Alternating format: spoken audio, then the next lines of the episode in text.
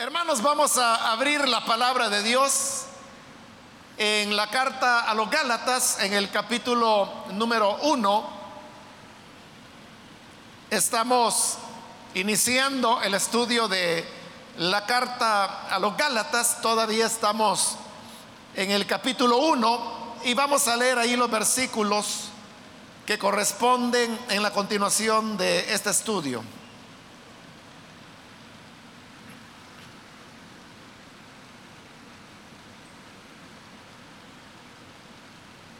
Dice entonces la palabra de Dios en Gálatas capítulo 1, versículo 11 en adelante.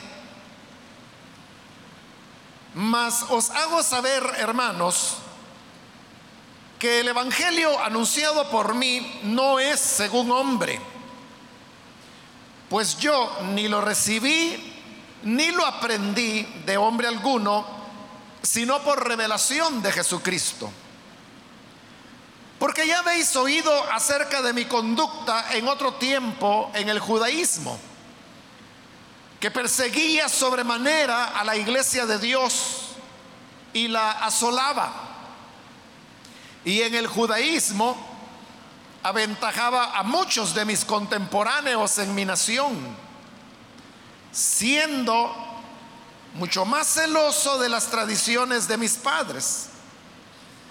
Pero cuando agradó a Dios que me apartó desde el vientre de mi madre y me llamó por su gracia revelar a su Hijo en mí para que yo le predicase entre los gentiles, no consulté enseguida con carne y sangre, ni subí a Jerusalén a los que eran apóstoles antes que yo, sino que fui a Arabia y volví de nuevo a Damasco.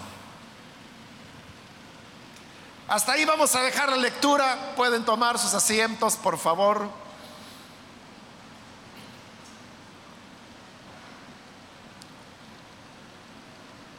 Hermanos, la semana anterior cubrimos la parte donde Pablo les advertía a los Gálatas de no recibir otro evangelio diferente al que él les había enseñado. Y como él mismo se los aclaraba, no que hubiera otro evangelio, sino que lo que en verdad ocurría es que habían algunos que pervertían el único evangelio que había y por lo tanto era necesario defender el evangelio de la gracia de Dios.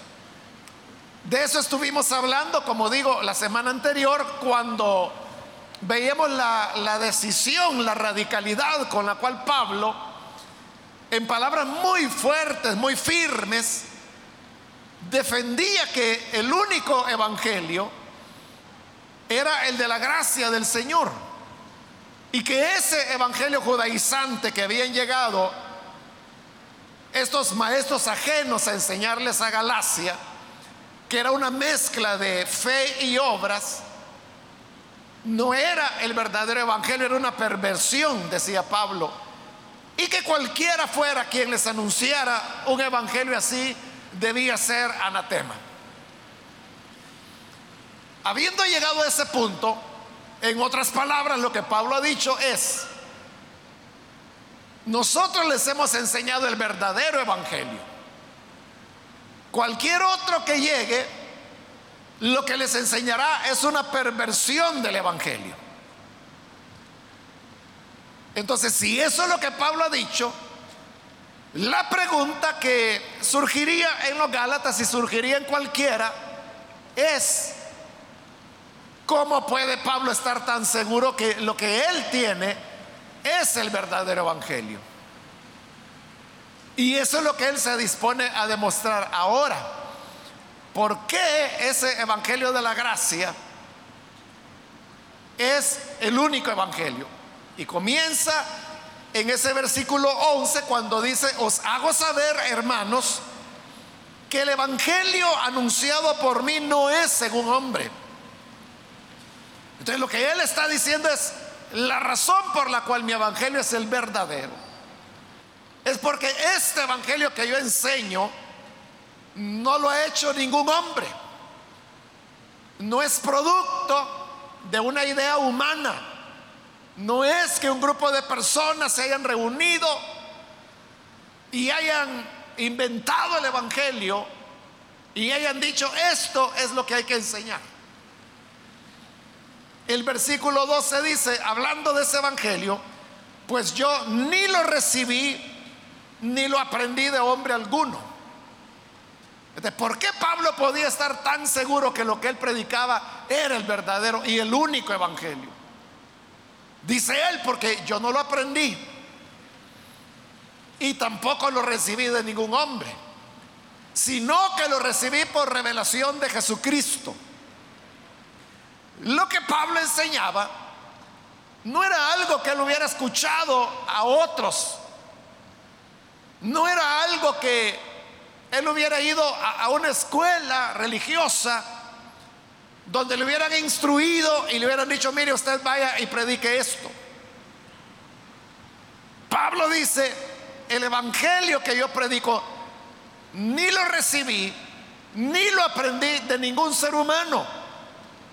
Conozco el evangelio porque lo recibí por medio de revelación de Jesucristo. Revelación es cuando de una manera sobrenatural Dios da a conocer a una persona una verdad, que en este caso pues sería la verdad del Evangelio.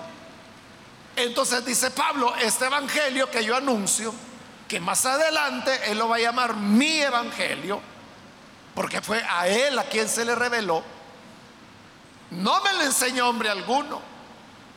No lo he recibido de hombre alguno.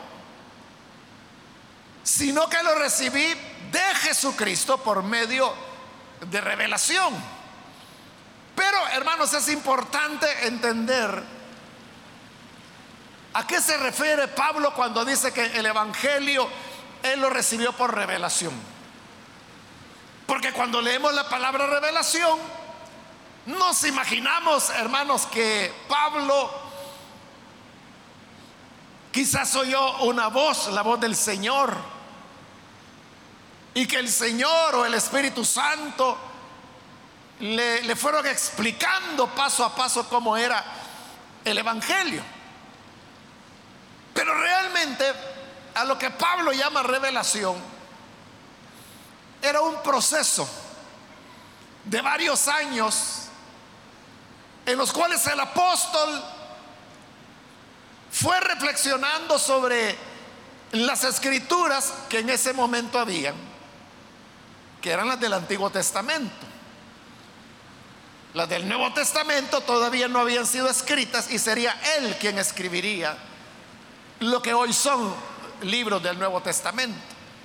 Entonces, él meditaba en las escrituras del Antiguo Testamento pero al mismo tiempo pensaba en cosas como, por ejemplo, ¿quién fue Jesús? ¿Por qué vino? ¿Qué nos quiso enseñar? ¿Qué significa su muerte en la cruz? Y se ponía a pensar cosas como, si el pueblo de Dios ya no es Israel, entonces, ¿cuál es el pueblo de Dios ahora? Todas estas preguntas que para nosotros diríamos son fáciles de responder. Para Pablo era una complicación porque esas eran cosas que en ese momento no se conocían, no había respuesta a estas preguntas. Pero como le digo, guiado por la palabra, Pablo podía ir armando el rompecabezas y colocando las piezas en su lugar. Por ejemplo, la carta a los romanos no es nada más que el desarrollo de, un salmo. Lastimosamente no tengo en mente cuál salmo es, pero Pablo tomó un salmo y él fue desarrollando lo que el Salmo decía, casi versículo a versículo y casi cada versículo de ese salmo es un capítulo de Romanos. Entonces, él lo va, es decir, eso él no lo estaba inventando, sino que simplemente del salmo que él leyó, comenzó a sacar las aplicaciones. Y eso es lo que hoy nosotros conocemos como la carta a los romanos, que es la explicación y la presentación más ordenada que Pablo hace del tema de la salvación. Ahí tiene usted un ejemplo. No es que el Señor le hubiera dicho, mira, la salvación es así, es asá, es asá. No es que por voz audible lo oyó eso, no, sino que él leía la palabra y al leerla el Señor lo iluminaba. Entonces, a esa iluminación es la que él está llamando revelación. Y eso dice, no me lo enseñó, ni lo recibí de hombre alguno. Ahora, esto que Pablo está diciendo, era difícil de creerle. Porque Pablo, como él mismo lo dice, era el, perito arquitecto, es decir, el arquitecto experto que había puesto la piedra de fundamento y dice, este es Jesucristo. Y esa piedra yo la puse, dice Pablo. Cada quien vea cómo sobreedifica sobre esa roca de fundamento. Pero nadie puede poner otro fundamento. Entonces note, esa maestría que Pablo mismo la reconoce porque se hace llamar a sí mismo el arquitecto experto. Entonces, cuando una persona es experta en un tema, la pregunta lógica es, ¿a dónde lo aprendió? ¿Quién le enseñó? ¿A dónde fue a estudiarlo? Pero la respuesta sorprendente de Pablo es que no la recibió de hombre, ninguno sino que fue una revelación de Jesucristo. Pero eso, como le digo, era tan increíble que la gente podía decir, ¿cómo va a ser eso de que nadie le enseñó a Pablo? Si nadie le hubiera enseñado, no sería el maestro que es. Entonces, ¿cómo Pablo sabía que eso era increíble, aunque era la verdad? Pero era difícil de creer. Entonces Pablo lo que hace es que comienza a narrar cómo había sido su vida, cómo llegó al Evangelio y cómo fue que llegó a entender el Evangelio. Y por eso es que a partir del versículo 13, Pablo comienza a mencionar algunos aspectos de su vida. Y esto comienza ahí en el versículo 13 del capítulo 1 y se va a extender por todo el capítulo 2. Es decir, es una buena parte de la carta a los Gálatas. Pero ¿por qué Pablo se pone a contar su vida? Porque solo de esa manera se puede llegar a entender de que de verdad nadie le enseñó a Pablo, sino que era el Señor quien le había revelado el Evangelio. Por eso, hermanos, es que estos versículos que a continuación siguen son muy importantes porque llenan los espacios que quedaron vacíos en el libro de los Hechos, donde se nos habla acerca de la vida de Pablo. Hechos da algunos datos que no están en la carta a los Gálatas. Entonces, la carta, lo que Pablo va a relatar acá, llena el vacío o aporta más detalles de cosas que el libro de los Hechos no menciona o si las menciona es solamente así de pasada. Entonces, esto es muy importante porque ayuda a reconstruir lo que fue la vida de Pablo. Y eso es lo que él quiere hacer. Contar su vida para que la gente se dé cuenta que es cierto que a él nadie le enseñó el Evangelio. Como usted sabe, Pablo nació en una ciudad que se llamaba Tarso. Tarso quedaba al norte de Israel, en una provincia que se llamaba Cilicia. Tarso era una ciudad donde había mucho movimiento comercial. Allí es donde Pablo nació. Es decir, que él era lo que se llamaba un judío helenista. Es decir, los judíos que nacían y vivían fuera del territorio de Israel. Y por eso se sabe que la lengua materna de Pablo fue el griego, porque eso es lo que se hablaba en Tarso. Por eso allá en Hechos lo llama Saulo de Tarso, porque el nombre de la ciudad era como el apellido de las personas. No se sabe exactamente cuándo es que Pablo nació, pero sí se puede tener alguna idea, porque cuando él escribe su carta a Filemón, que es una de las últimas cartas, Pablo ahí se describe a sí mismo como viejo. Pero hay que entender que, que viejo en el siglo primero era una persona que andaba en la década de los 50 años. Como sabemos de que Pablo aproximadamente murió, fue decapitado por el año 59, entonces significa que Pablo más o menos había, murió de unos 60 años de edad.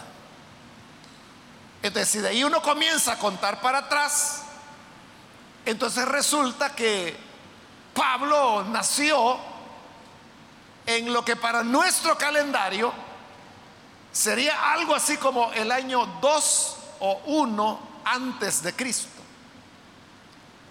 Si lo quiere ver desde otra perspectiva, Pablo era aproximadamente dos años mayor que Jesús. Es decir, Pablo ya tenía dos años de edad allá en Tarso cuando Jesús nació, como nos lo narran los evangelios. Por lo que Pablo está diciendo acá en esta carta, en algún momento, probablemente siendo él un niño, se traslada desde Tarso hacia la ciudad de Damasco, que es donde él va a vivir seguramente con sus padres. Y estando en Damasco, cuando ya llega a la edad, cuando él puede comenzar a aprender, como lo dice el libro de los Hechos, Pablo va a Jerusalén y en Jerusalén es educado bajo el maestro y la enseñanza de Gamaliel, que en la historia secular se le reconoce con el nombre de Gamaliel I, que era un erudito, un rabino erudito. él fue quien formó a Pablo. Y luego Pablo, una vez formado, regresa a Damasco. Estando en Damasco es cuando él se da cuenta del movimiento de Jesús. No lo podemos llamar todavía cristiano porque faltaban algunos años para que se le diera ese nombre. Pero era el movimiento de Jesús. Y ahí es donde Pablo dice el versículo 13, ya habéis oído acerca de mi conducta en otro tiempo en el judaísmo, que perseguía sobremanera a la iglesia de Dios y la asolaba. Eso nos lo relata el libro de los Hechos de los Apóstoles. De cómo Pablo perseguía a la iglesia, dice que los metía presos cuando mataban a alguno, como en el caso de Esteban, Pablo dio su consentimiento.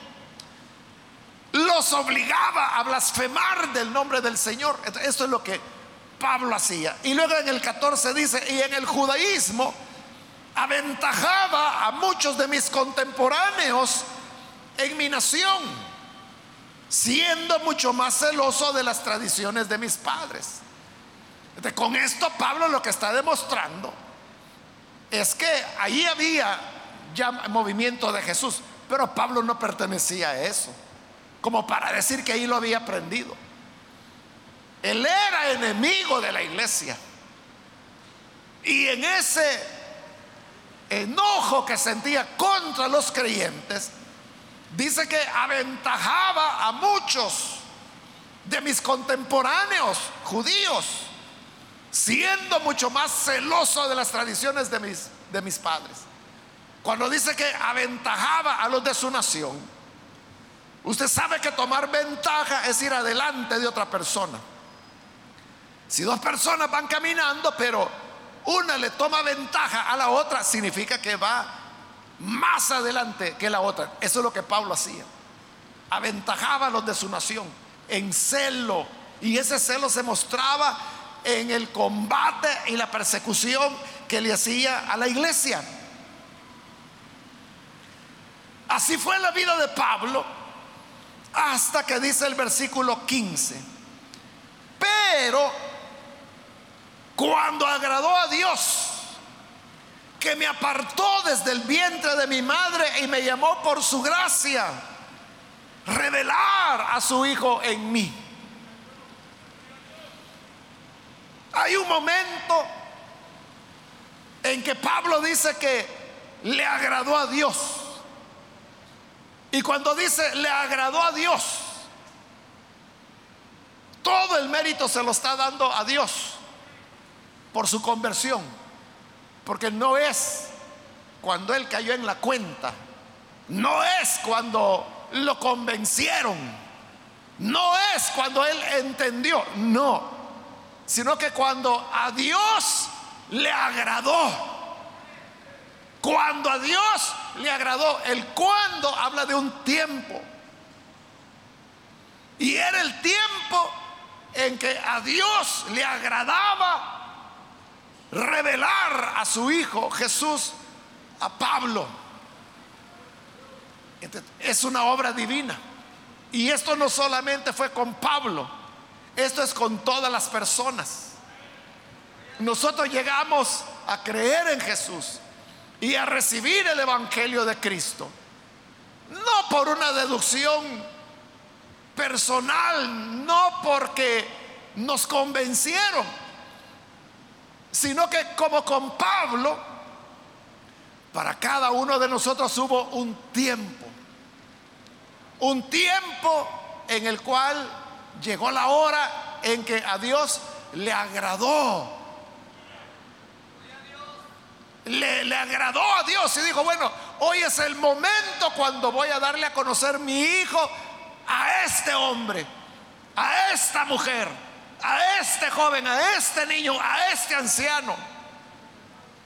Pero es Dios el que tomó la iniciativa. Por eso es que la conversión es algo, hermanos, que vino para nosotros de manera sorpresiva. No lo planeamos, no lo esperábamos. En nuestra vida íbamos en otra dirección, íbamos en otro camino. No teníamos, como lo dice la escritura, a Dios en nuestra noticia. Pero al Dios le agradó que ya era el momento de revelar a su Hijo en nosotros. Entonces, donde quiera que nos encontráramos, donde quiera que anduviéramos. Y como le dije, puede ser niño, puede ser joven, puede ser adulto, puede ser anciano, puede ser hombre, puede ser mujer, puede ser, hermano, cualquier tipo de persona. Eso no es lo determinante, lo determinante es que llega el tiempo en que a Dios le agrada.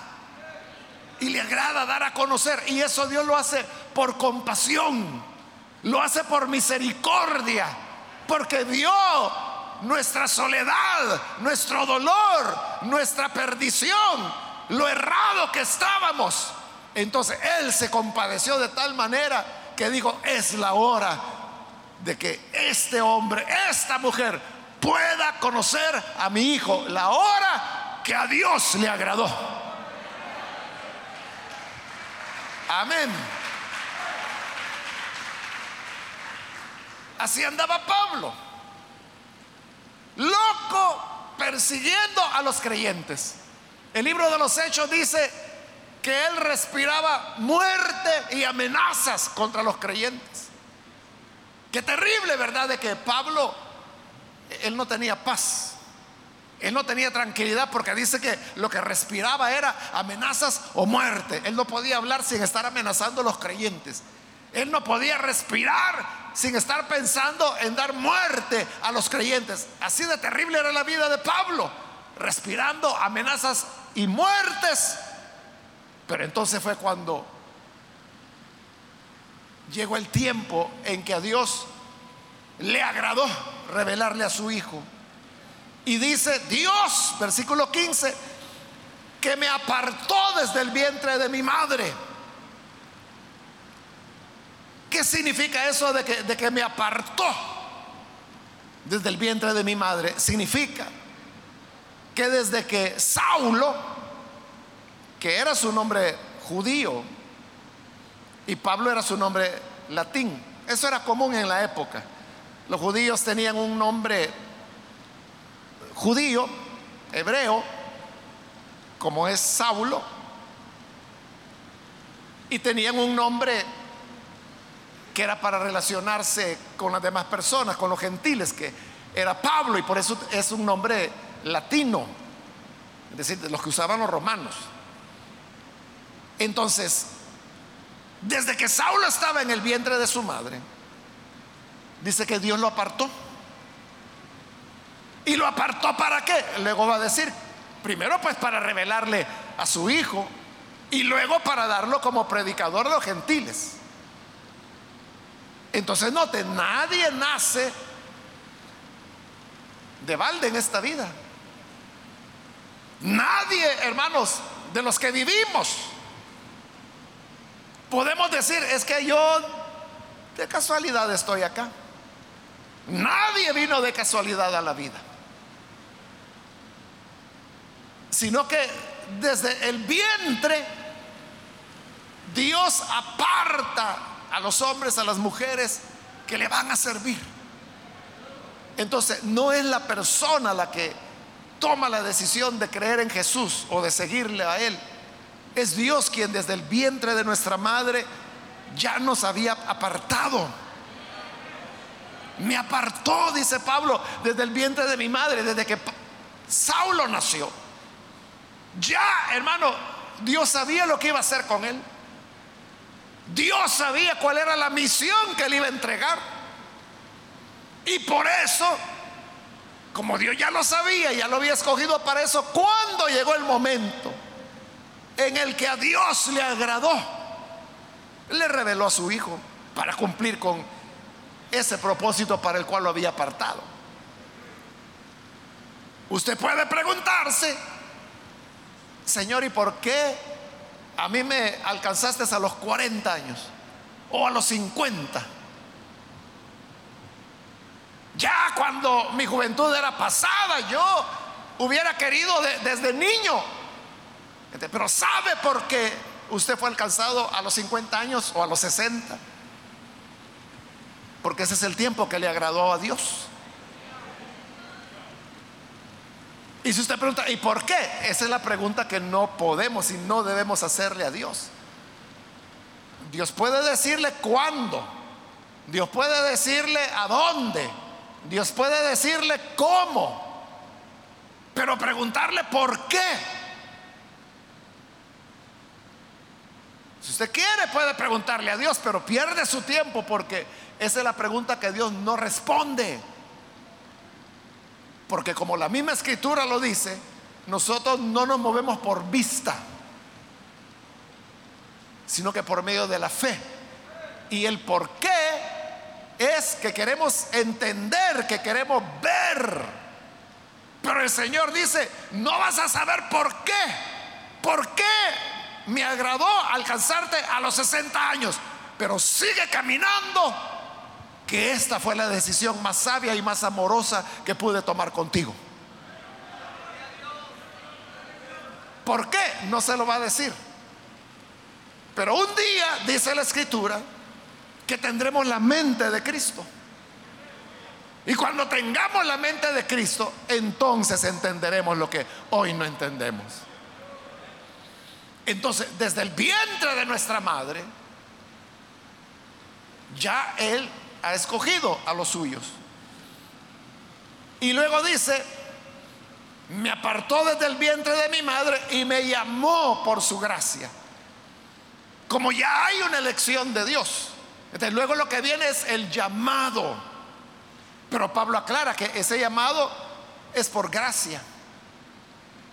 Y esto se ve más claramente con el caso de Pablo, porque Pablo no solamente fue alguien que no sabía de Jesús. Pablo sabía de Jesús, Pablo sabía de los creyentes y los combatía, los perseguía.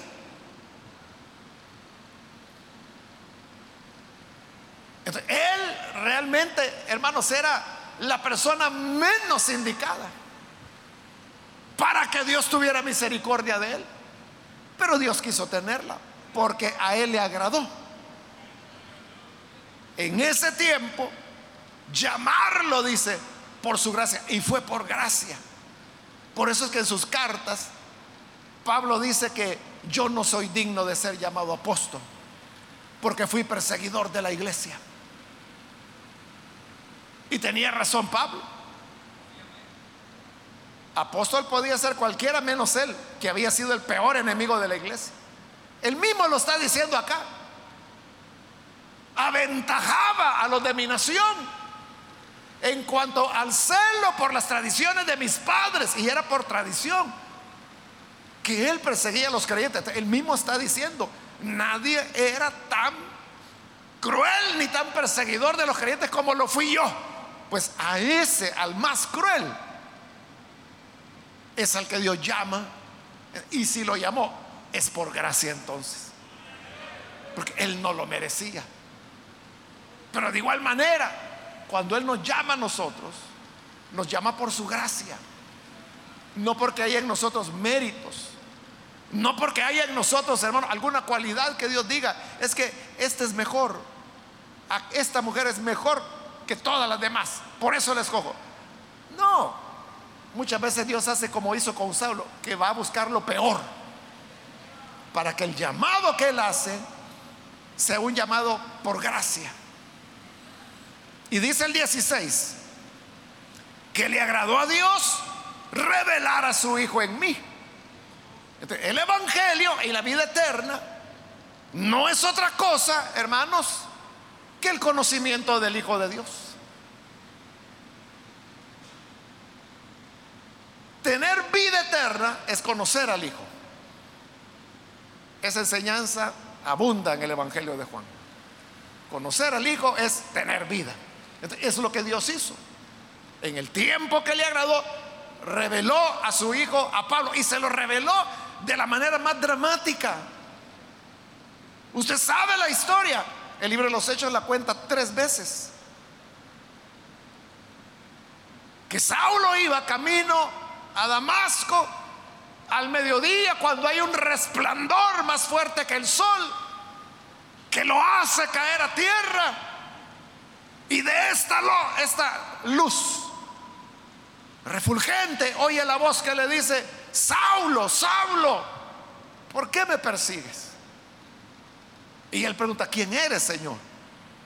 Y le responde, yo soy Jesús, a quien tú persigues. ahí está el Padre revelándole al Hijo. Y entonces Saulo lo reconoce de inmediato. Y es cuando le hace la otra pregunta, ¿qué quieres que haga, Señor? Y el Señor le dice, bueno, en este momento sigue hacia Damasco, que era donde él vivía. Y ahí yo te voy a decir qué es lo que vas a hacer. Entonces, el Evangelio es el conocimiento del Hijo, conocer al Hijo. El Evangelio es más que conocer la Biblia, es más que entender una predicación.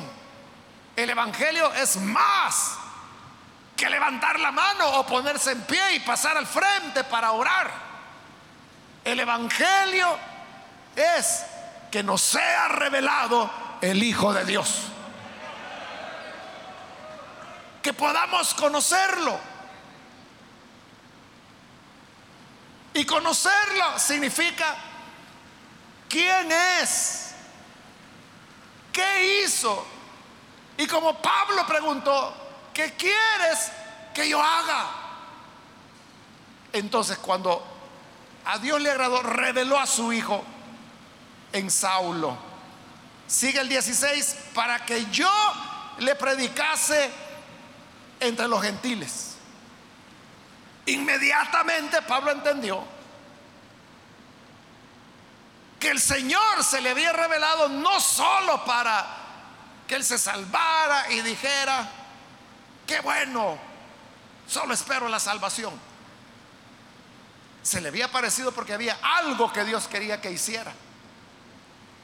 Y efectivamente cuando Ananías llega a los tres días después del encuentro con Jesús camino a Damasco, Ananías le dice, hermano Saulo, el Señor me ha enviado para que reciban la vista y para que sea lleno del Espíritu Santo. Entonces, Ananías ora por él y dice que le cayeron a, a Saulo de los ojos algo así como escamas parecían y volvió a ver. Pero Ananías también dijo, y que sea lleno del Espíritu. Entonces fue lleno del Espíritu. Y ahí fue cuando Ananías le dijo, el Señor que se te apareció en el camino a Damasco, te ha escogido para que tú prediques su evangelio y Él te librará de los de tu pueblo, de los gentiles. Pero le está diciendo cuál es la tarea que habría de hacer. Entonces, desde el día en que Pablo cree, él sabe que tiene una tarea que cumplir. Y eso es predicarle el Evangelio a los gentiles. Predicarle a los gentiles. Pero note de lo que estamos hablando. Lo salva el Señor cuando a Dios le agradó y le dice, hoy vas a predicar. Y si usted le dijeran eso, a partir de mañana comienzas a predicar. Usted podría preguntar, ¿y qué voy a predicar? Hoy nosotros podemos decir fácilmente, bueno, Pablo tenía que predicar el Evangelio, pero ¿y eso qué era? O sea, en ese momento no había una claridad que era el Evangelio. En este momento, ya en el libro de los Hechos, usted puede ver que ya ha pasado el día de Pentecostés. Ya Pedro ha predicado, por lo menos en dos oportunidades, hay dos predicaciones de Pedro, que son las primeras dos predicaciones que registra el libro de los hechos. Pero como lo he dicho otras veces, ¿verdad? Si usted lee las predicaciones de Pablo, de, de Pedro, en los primeros capítulos de Hechos, usted se va a dar cuenta que no es una presentación del Evangelio. Es decir, hay un anuncio de que Jesús ha resucitado, pero no se habla nada acerca del perdón de pecados. ¿Qué es lo que dice Pedro el día de Pentecostés? Cuando ya llega, digamos, a la parte del mensaje que sería la aplicación o el llamado. ¿Qué le dice a los judíos que le están oyendo? Les dice, arrepiéntanse para que vengan de parte de Dios tiempos de refrigerio. Pero él está hablando a judíos. Y cuando les dice arrepiéntanse, no les está diciendo reciban a Jesús como Salvador, no les está diciendo eso. Lo que les está diciendo es que como judíos ellos tenían que enmendarse y si se enmendaban de parte de Dios vendrían tiempos de alivio, pero no les está hablando de salvación.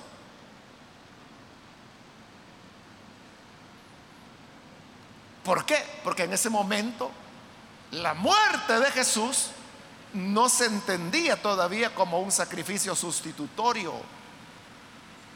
Pedro en sus dos primeras predicaciones presenta la muerte de Jesús como una injusticia, como algo que estuvo mal, pero en ningún momento dice, gracias a ese sacrificio, hoy tenemos perdón o por esa sangre.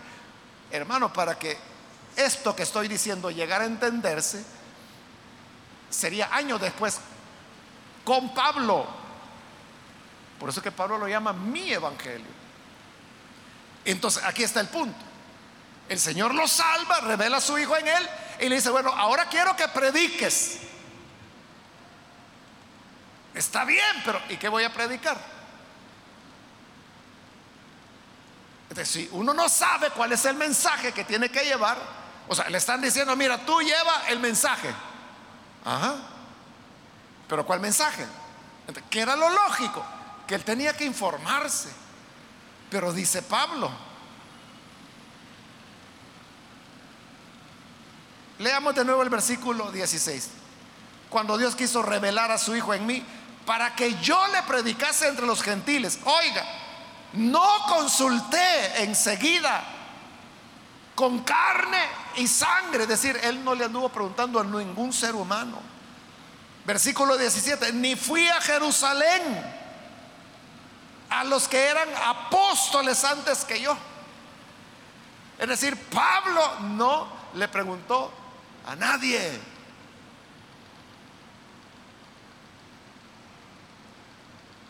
Si vamos al libro de los Hechos, encontramos que la oración que Ananías hace por Saulo para que reciba la vista y reciba el Espíritu, eso ocurre en Damasco. Y el libro de los Hechos dice que después de eso, dice que Pablo se unió con los creyentes de Damasco, pero no fue a Jerusalén. Ananías era uno de los hermanos que formaban la digamos, la iglesia cristiana en Damasco. Y, como ahí es donde Pablo vivía, entonces él comienza primero a predicar en Damasco. ¿Y que comienza a predicar? O sea, en ese momento lo que Pablo predicaba era lo que le había pasado. Ustedes saben que yo he sido un perseguidor de la iglesia, pero quiero decirles que viniendo camino a Damasco, al mediodía, un resplandor del cielo me ensegueció, caí a tierra y oí la voz que me decía, Saulo, Saulo, ¿por qué me persigue? De esa manera Pablo demostraba, era Jesús que ha resucitado. Ese era el mensaje, eso es lo que él predicaba en Damasco. Y luego dice, en el 17, no subí a Jerusalén ni a los que eran apóstoles antes que yo sino que fui a Arabia. Y ahí tenemos, hermanos, lo que de verdad fue el primer viaje misionero de Pablo. Fue ese. Siguiendo la cronología, y también porque aquí Pablo va a mencionar fechas, en el versículo 18, que es el que sigue, dice, después, pasados tres años, o sea, tres años después de su conversión. Entonces, más o menos, hermano, así fue el tema. Pablo conoce al Señor camino a Damasco y comienza a predicar en Damasco. Y lo hace aproximadamente por un año. Y luego sale para ir a predicar a Arabia, dice. Es un gran viaje que hace Pablo porque Damasco quedaba en el norte. Bueno, queda todavía porque todavía existe la ciudad de Damasco. Y desde ahí Pablo baja más al sur del Mar Muerto, más al sur de Jerusalén, y llega a la región, perdón, que él aquí llama Arabia. Pero él se está refiriendo al reino nabateo, así se llamaba. Los nabateos, hermanos, eran descendientes de los pueblos que quedaron después de que Israel entró a la tierra de Canaán bajo la conducción de Josué. Los nabateos también se mencionan en el Antiguo Testamento, solo que no con, esa, con ese nombre, sino que se le llama Naviot es el nombre que recibe en el Antiguo Testamento, pero se refiere a los nabateos. Entonces Pablo va ahí y predica aproximadamente por dos años. Ese es el primer viaje misionero de Pablo. Y dice el versículo 17, y volví de nuevo a Damasco, es decir, que después de haber predicado aproximadamente por dos años, en el reino nabateo o Arabia, como lo llama él, vuelve a Damasco, donde vivía y donde estaban los creyentes con quienes él se relacionaba. Entonces note, en el ministerio de Pablo hubo tres, llamémosle tres iglesias madres, que él las tomó como bases para su trabajo misionero. La primera iglesia base fue Damasco. Allí hizo su primer viaje misionero, que fue a Arabia. Lo hizo solo porque no menciona a nadie. Y volvió a Damasco, precisamente a dar cuenta de lo que había hecho. Luego él se va a trasladar a Antioquía. Y en Antioquía es donde él va a salir con Bernabé en su primer viaje y en su segundo viaje saldrá con Silas y luego va a encontrar en el camino a Timoteo. Y luego la tercera ciudad base que ya su misión independiente es Éfeso. Porque de Éfeso es que él va a Filipos, es que él va a Corinto, es que él va a otras regiones, a Tesalónica, pero Éfeso es la base. esas fueron las tres iglesias madres de las cuales Pablo en diferentes momentos de su vida, que eran momentos cortos, dependió para ir y hacer las misiones. Entonces cuando Pablo vuelve a Damasco, vuelve para predicar como ya lo había hecho dos años antes. Y estando predicando es que se levanta una oposición en contra de él. Y no solo eso, lo quieren matar los judíos. Ahí sí que se cumple aquello, hermano, de que no hay profeta sin honra, sino que en su propia casa. Pablo desde su infancia había vivido en Damasco y son la, comunidad judía a la cual había pertenecido toda su vida que lo quiere matar. De cuando los creyentes se dan cuenta del complot, le dice Pablo, ya no puedes quedarte en Damasco, si te encuentran aquí te van a matar. Entonces lo que hacen es que una noche cuando ya habían cerrado la puerta de las murallas de Damasco, lo metieron en una canasta y con un lazo lo bajaron por la muralla. Y así Pablo pudo huir. Y ahí es cuando él se va a Jerusalén, que es lo que va a narrar a continuación. Y en Jerusalén nadie lo quiere recibir porque creen que todavía es el perseguidor. Tienen tres años de no saber de él. Por eso es que en el 18 él va a comenzar. Pasados tres años subí a Jerusalén bajo esa circunstancia. Pero eso lo vamos a dejar para la próxima oportunidad. Entonces, hasta este momento, hermanos, lo que hemos visto es que Pablo tiene razón. Que, que, lo que él predicaba nunca se lo enseñó nadie, nunca lo consultó con nadie.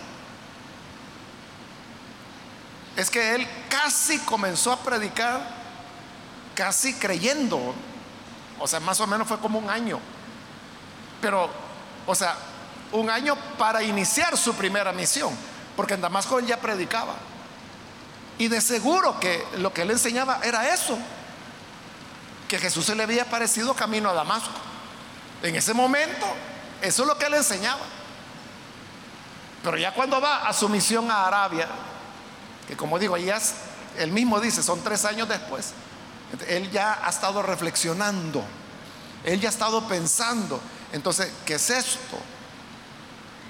¿Qué es esto de la gracia? ¿Qué es esto de que Jesús perdona pecados sin que uno tenga que ir al templo, sin que uno tenga que ofrecer sacrificios? ¿Por qué hay perdón de pecados sin sacrificio? Cuando la Biblia dice que sin derramamiento de sangre no hay pecado, no hay perdón de pecados. Ahí había algo que no, que no encajaba, ¿verdad? Porque cuando a Dios le agradó, me llamó, reveló a su hijo, me perdonó, no me pidió que yo hiciera ningún sacrificio, pero me perdonó. ¿Y cómo puede ser eso si no hay derramamiento de sangre? Pero, hey, un momento. Sí, sí hubo derramamiento de sangre. La sangre que Jesús derramó. Y ahí va armando las piezas. Y claro, eso conecta con las profecías que Pablo conocía muy bien. Porque Pablo había sido educado religiosamente bajo Gamaliel, que era un gran maestro. Pablo sabía las escrituras de Isaías, porque él herido fue por nuestros pecados, molido por nuestras rebeliones. Eso está en las profecías sobre el siervo del Señor. Entonces Pablo dice, bueno, entonces el siervo del Señor era Jesús. E Isaías dice que fue herido por nuestros pecados. Entonces si hay una sangre que se derramó, y ahí es donde él va armando, va armando el Evangelio. A eso es a lo que él le llama haberlo recibido por revelación. Pero entonces nótelo, nadie se lo enseñó, porque nadie sabía esas cosas en ese momento. Es hasta que Pablo va a comenzar a escribir y a enseñar que eso se va a ir sabiendo. Entonces, como dije hermano, nos detenemos por acá, pero yo creo que una verdad importante que podemos reflexionar es sobre eso, sobre la gracia de Dios. Es cuando le agradó a Dios revelar a su Hijo en nosotros. Porque desde el vientre de nuestra madre ya nos había apartado. Ya Él, si usted tiene 40 años, si tiene 18 o tiene 5, ya Dios había dicho, allá tengo una silla para ti, desde el vientre de, de su madre. Allá te tengo una silla donde vas a ir a escuchar de mi palabra y a conocer a mi Hijo Jesús.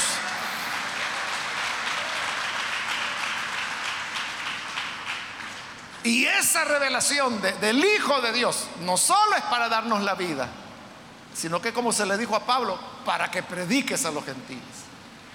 Entonces, se nos aparece, sí, para salvarnos, se nos aparece por gracia, se nos aparece en el momento al Padre le agrada, pero para que cumplamos la misión que Él nos ha entregado. todos tenemos una misión que cumplir y en eso tenemos que enfocarnos. Amén. Vamos a orar, hermanos, vamos a cerrar nuestros ojos. Y antes de hacer la oración, yo quiero invitar si hay con nosotros personas, algún amigo o amiga que todavía no ha recibido al Señor Jesús como Salvador. Yo quiero invitarle para que aproveche esta oportunidad para poder venir y recibir la salvación que solo Jesús puede dar. ¿Hay alguna persona, algún amigo o amiga que necesita recibir a Jesús?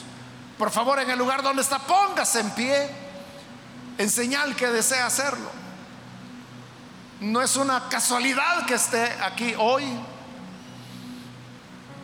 Y eso que usted siente en su corazón, esa inquietud, tampoco es una emoción, es que es el tiempo en el cual a Dios le agrada revelar a su Hijo en usted.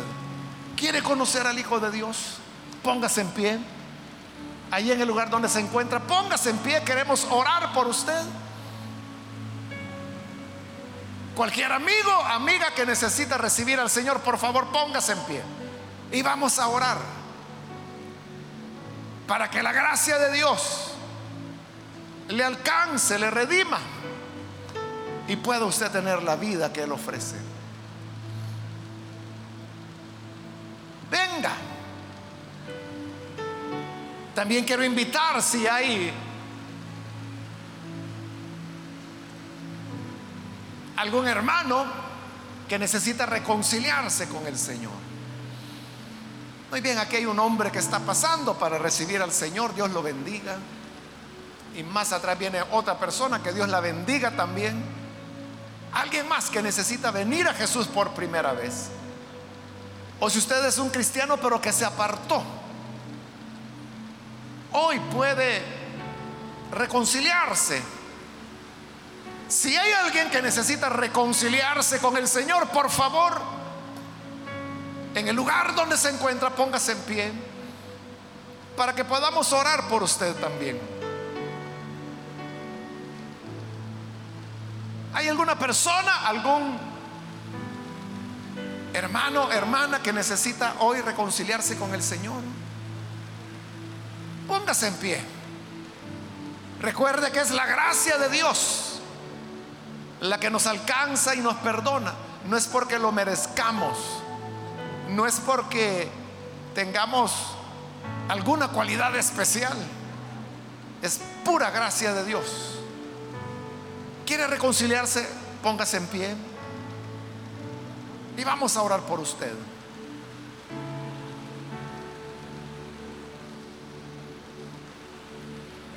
Hago la última llamada si hay alguien más que necesita venir para creer en el Señor Jesús o reconciliarse con Él. Póngase en pie y aprovechela porque esta es ya la última llamada que hice.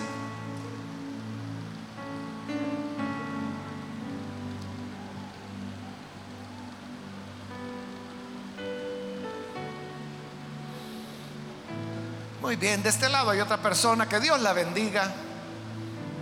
Bienvenida. No hay nadie más, vamos a orar en este momento.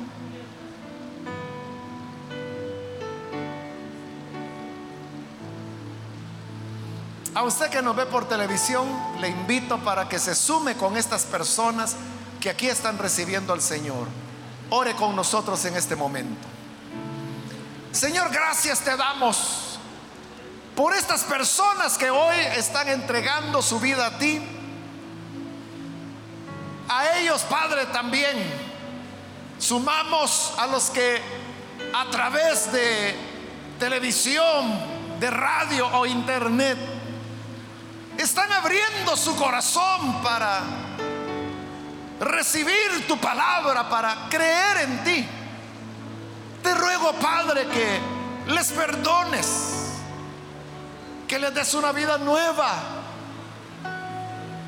Y que de igual manera que en el tiempo que a ti te agradó revelar a tu Hijo en Saulo, hoy lo estás revelando en estas personas. Que también pueda haber una claridad en ellos. Que fueron apartados desde el vientre de su madre para una misión, para una tarea que tú deseas que realicemos. Ilumínanos para comprender cuál es ese trabajo, esa función que tú deseas que hagamos. Bendice también a tu iglesia. Bendice a tu pueblo. Y ayúdanos, Señor para que con fidelidad y como Saulo lo hizo, de inmediato comencemos a cumplir con la tarea que tú nos encomiendas. Por todo esto, Padre, te damos las gracias por Jesús nuestro Señor. Amén y amén.